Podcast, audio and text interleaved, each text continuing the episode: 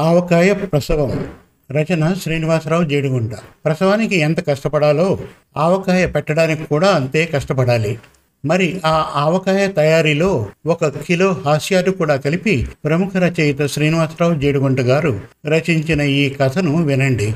ఏమండోయ్ తెల్లారితే చాలు ఆ ఫోన్ పట్టుకుని మేడ మీదకి వెళ్ళిపోతారు. వీళ్ళ మీద వాళ్ళ మీద మాట్లాడుకోవడమే కానీ ఉపయోగపడే విషయం ఒక్కటి ఉండదు మీ అన్నదమ్ములకి. ఒకసారి కిందకి దిగి బజార్ వెళ్ళి మామిడికాయలు కొని ఆవకాయ ముక్కలు కొట్టించుకొని రండి అని అరుస్తోంది సుబ్బారావు భార్య రమణి. వదిన పిలుస్తున్నట్టు ఉంది వెళ్ళు తర్వాత మాట్లాడుకుందాం అని అటు నుంచి తమ్ముడు అనగానే ఈ అరుపులన్నీ తమ్ముడు వినేశాడు అని అవమానం అనిపించింది సుబ్బారావుకి. ఊడిపోతున్న లుంగిని బిగించుకుంటూ కిందికి వస్తూ ఎందుకలా అరుస్తావు? మా నాన్నకి ఉన్న కోడళ్ళలో నువ్వు శాంత స్వరూపం కలదానివి అనుకుంటున్నారు. ఈరోజు నీ అరుపును మా తమ్ముడు వినేశాడు. ఇక అందరికీ చాటించేస్తాడు అన్నాడు సుబ్బారావు. ఆ నేను కాబట్టి అరుస్తూ చెబుతున్నాను. మీ తమ్ముడి భార్య అయితే అట్లకాట కాలుస్తుంది అంది రవణి. నీ మొహంలే ఎందుకు పిలిచావు? అన్నాడు సుబ్బారావు. ఇప్పుడేగా చెప్పాను ఆవకాయకి కాయలు కొట్టించుకొని కారం ఆవు పిండి నూనె తీసుకురావాలని. ఎండ ముదిరే లోపు వెళ్ళిరండి అంది సంచీలు చేతికిస్తూ. ఏమిటి లుంగితోనే వెళ్ళమంటావా? ఇలా వెళ్తే నేనే మామిడికాయలు కొట్టేవాడిని అనుకుంటూ నా వెంట పడతారు. ఉండు ప్యాంటు వేసుకుని వస్తా అంటూ సంచీలు కుర్చీలో పడేసి ప్యాంటు వేసుకుని వచ్చి కుర్చీలో కూలబడ్డాడు సుబ్బారావు. వంటిట్లో నుంచి బయటకు వస్తూ కుర్చీలో కూర్చుని ఉన్న భర్తని చూసి అయ్యో రాత మళ్ళీ కూర్చుండిపోయారే అంది. ఏమీ లేదు. క్రితంసారి పెట్టిన ఆవకాయ జాడి ఇటు తీసుకుని రా ఎంత ఉందో చూస్తాను అన్నాడు సుబ్బారావు. ఎంత ఉంటే మాత్రం కొత్తగా ఆవకాయ పెట్టకపోతే విదేశాల్లో ఉన్న పిల్లలకి ఏం పంపుతారు? అంది రమణి జాడి తీసుకురాకుండా. సుబ్బారావు మెల్లగా లేచి వంటగదిలోకి వెళ్ళి వాసన కట్టిన జాడిని బయటకు బలంగా లాగి మూత విప్పి చూసి బాబోయ్ ఇంత ఆవకాయ ఉంచుకొని మళ్ళీ కొత్తగా ఆవకాయ పడడానికి తయారయ్యావా? అన్నాడు కోపంగా రమణి వంక చూస్తూ. ఊరుకోండి. ఆ జాడి ఎందుకు తీస్తారు? అసలే చేతులు కూడా కడుక్కోరు అంటూ వచ్చేసి జాడీకి మళ్ళీ బట్ట కట్టేసింది. ముందు ఇది చెప్పు అసలు ఇంత ఆవకాయ ఉంచుకొని ఎందుకు మళ్ళీ ఇప్పుడు ఆవకాయ పెట్టడం? ఇందులోనే కొద్దిగా గుంటూరు కారం నూనె వేసి కలుపు. కొత్తగా పెట్టిన ఆవకాయలాగా ఉంటుంది అన్నాడు. ఈ ఆవకాయ పంపితే మీ పిల్లలు ఇట్టే కనిపెట్టేస్తారు.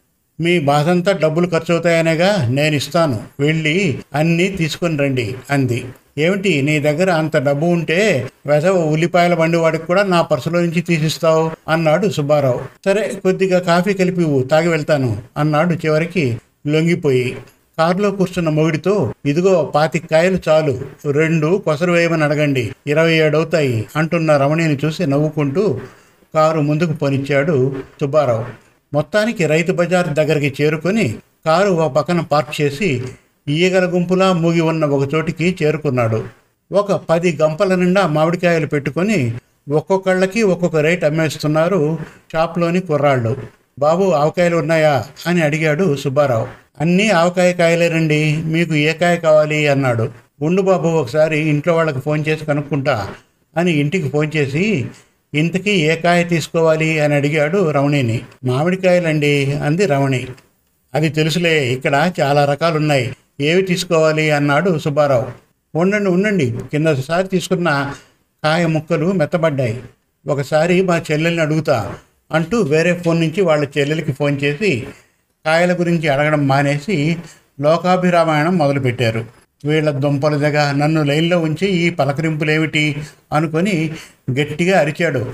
ఏ కాయ కొనాలో ఆవకాయకి అడగవే వెతవ కబుర్లు మీరును అన్నాడు. ఆ అరుపులకి పక్క నుంచి వెళ్తున్న ఆవిడ ఎందుకు బాబు అరుస్తావు? కొత్తపల్లి కొబ్బరికాయలు అని అడుగు. ఆవకాయకి బాగుంటుంది.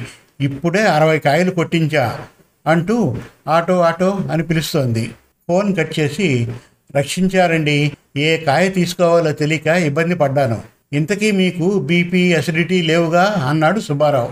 దాంతో సుబ్బారావు వంక కోపంగా చూస్తూ భలే వడివే నాకు ఏ జబ్బు లేదు అంది. అదేమిటి ఇన్ని కాయల ఆవకాయ తిన్నా మీకు ఏ జబ్బు రాకపోవడం ఆశ్చర్యంగా ఉంది అన్నాడు సుబ్బారావు. దాంతో ఆవిడ ఇక్కడే ఉంటే ఏ రోగం అంటగడతాడో అనుకుంటూ కంచీని లాక్కుంటూ ముందుకెళ్ళి నిల్చుంది. పోనీలే కాయ పేరు చెప్పింది అని షాప్ దగ్గరికి వెళ్ళి బాబు కొత్తపల్లి సుబ్బారాయుడు కాయలట అవి ఇవ్వు.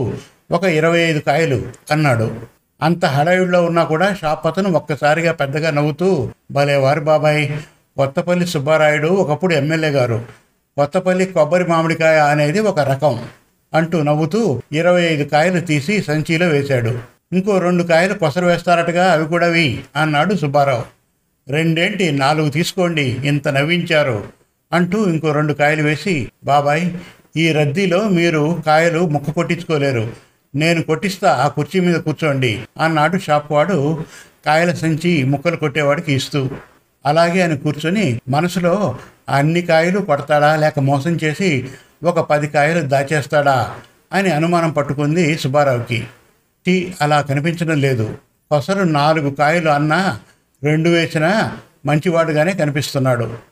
అందరినీ అనుమానించకూడదు అనుకొని సరిపెట్టుకున్నాడు. ఇదిగో బాబాయ్ ముక్కలు మరీ పెద్దవి కాకుండా మీడియంగా కొట్టించాను అని సంచి చేతికి ఇచ్చాడు అతను. ఎంత అన్న సుబ్బారావుతో అక్కర్లేదు బాబాయ్ జాగ్రత్తగా వెళ్ళండి అని పనిలో మునిగిపోయాడు షాప్ అతను. అబ్బా అప్పుడే ఒంటి గంట అయింది. ఈ ఎండలో కారకు కొనడానికి వెళ్తే గంగ వెరులు ఎత్తుతుంది రేపు కొనొచ్చులే అనుకుంటూ ఇంటికి బయలుదేరి ఇంకో అరగంటకి ఇంటికి చేరుకొని గుమ్మంలో తను ఇంకా రాలేదేమిటా అని ఎదురు చూస్తున్న భార్యకి సంచి అందించి అన్నం వడ్డించు నీరసంతో చచ్చేట్టున్నా అన్నాడు. టీ అదేమి అశుభం మాటలు? అసలే ఆవకాయ పెట్టుకుంటూ ఉంటే అని సంచి అందుకొని ఏమిటి ఇరవై ఐదు కాయలంత బరువు లేదు? అంది. చచ్చాన్రా నాయన చాపు వాడు కొన్ని కాయలు నొక్కేసుంటాడు అనుకొని చేత్తో బరువు ఎలా తెలుస్తుంది కానీ నన్ను లోపలికి రాని అని వెళ్ళి కాళ్ళు కడుక్కొని కాయలు నొక్కేశాడా? ఎంత మంచిగా మాట్లాడాడు? ఎవరిని నమ్మకూడదు అనుకుంటూ ఏదో తిన్నానని తిన్నట్టు అన్నం తిని మంచం మీద పడుకున్నాడు. గాల్పు కొట్టినట్టు అనిపించి టైం ఎంతైందో తెలియదు. రమణి అరుపులతో ఉలిక్కిపడి లేచి మళ్ళీ ఏమైంది? అన్నాడు సంచి వంక చూస్తూ. నా బొంద ఉట్టి ముక్కలు కొట్టించుకొని వస్తే ఎలా? కారం నూనె ఆవు పొడి ఏవి? అంది. ఎండలో చూస్తూ ఉంటే ఇంకా అవి తీసుకురాలేకపోయాను. రేపు ఉదయం వెళ్తానులే అన్నాడు సుబ్బారావు. బాగానే ఉన్నాయి మీ తెలివితేటలు. రేపటి వరకు ముక్కలు ఉండవు. కొట్టించిన రోజునే అవకాయ పెట్టేసుకోవాలి. అదిగో ఆరైందిగా ఫోన్ అరుస్తోంది. మీ తమ్ముడు అనుకుంటా. కిందనే ఉండండి నేను షాప్కి వెళ్ళి కావలసినవి తెచ్చుకుంటా అంటూ సంచి పట్టుకొని నా పర్సు తీసుకొని బయలుదేరింది. రాత్రి పడుకుంటూ ఏమిటో అనుకున్నాను కానీ చాలా ముక్కలు వచ్చాయి. కలపలేక చేతులు పడిపోయాయి అనుకోండి ఇరవై ఐదు కాయలేనా? లేదంటే ఏ నలభై కాయలో కొన్నారా? అంది రవణి. అంటే అంది కానీ పాపం షాప్ వాడు మోసం చేయలేదు. అన్ని కాయలు ముక్కలు కొట్టించాడు. అందరూ మోసగాళ్ళు ఉండరు అనుకుంటూ నిద్రలోకి జారుకున్నాడు సుబ్బారావు. శుభం. మరిన్ని మంచి తెలుగు కథల కోసం మన తెలుగు కథలు డాట్ కామ్ విజిట్ చేయండి. Thank you.